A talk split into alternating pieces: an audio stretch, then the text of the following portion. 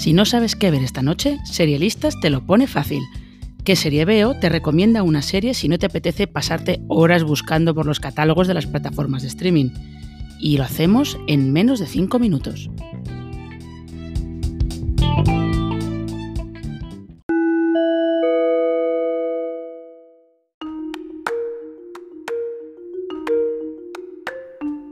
Las series basadas en hechos reales están a la orden del día, y no solo en Estados Unidos o en España.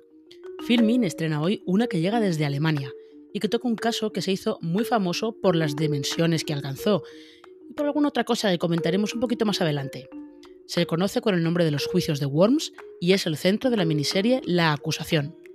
Su creador es un antiguo abogado, Ferdinand von Schirach, que tiene ahora una nueva carrera como exitoso novelista criminal. En la acusación dramatiza aquellos juicios, que fueron más mediáticos que legales realmente, y en los que se acusó a 25 personas de posesión de pornografía infantil y abuso sexual. El proceso duró entre los años 1995 y 1997, y en realidad estuvo lleno de dudas y la imagen de todos los implicados quedó gravemente dañada. ¿Qué ocurrió realmente en Worms?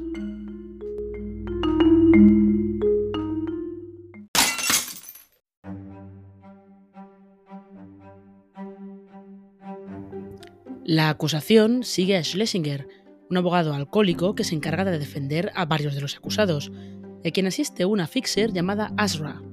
El caso inicialmente se les presenta muy costa arriba, porque la opinión pública está indignada y la fiscalía pretende pedir el castigo máximo para todos. Muchos de los acusados ya sufren las consecuencias antes incluso de que se celebre el juicio. Pero la investigación no hace más que surgir dudas por todas partes. La mayor de ellas es qué interés tiene Asra en el caso y por qué ha elegido Schlesinger. Y ese es solo uno de los grandes interrogantes. Pero evidentemente hay muchos más.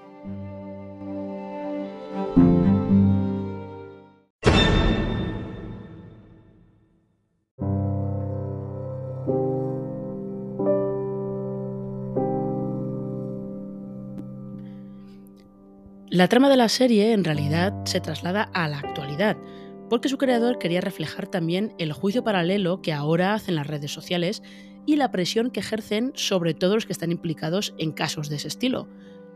Von Schirach ha afirmado que la acusación va en realidad sobre la histeria en Internet, la ira colectiva y sobre cómo la sed de venganza puede olvidar a las víctimas.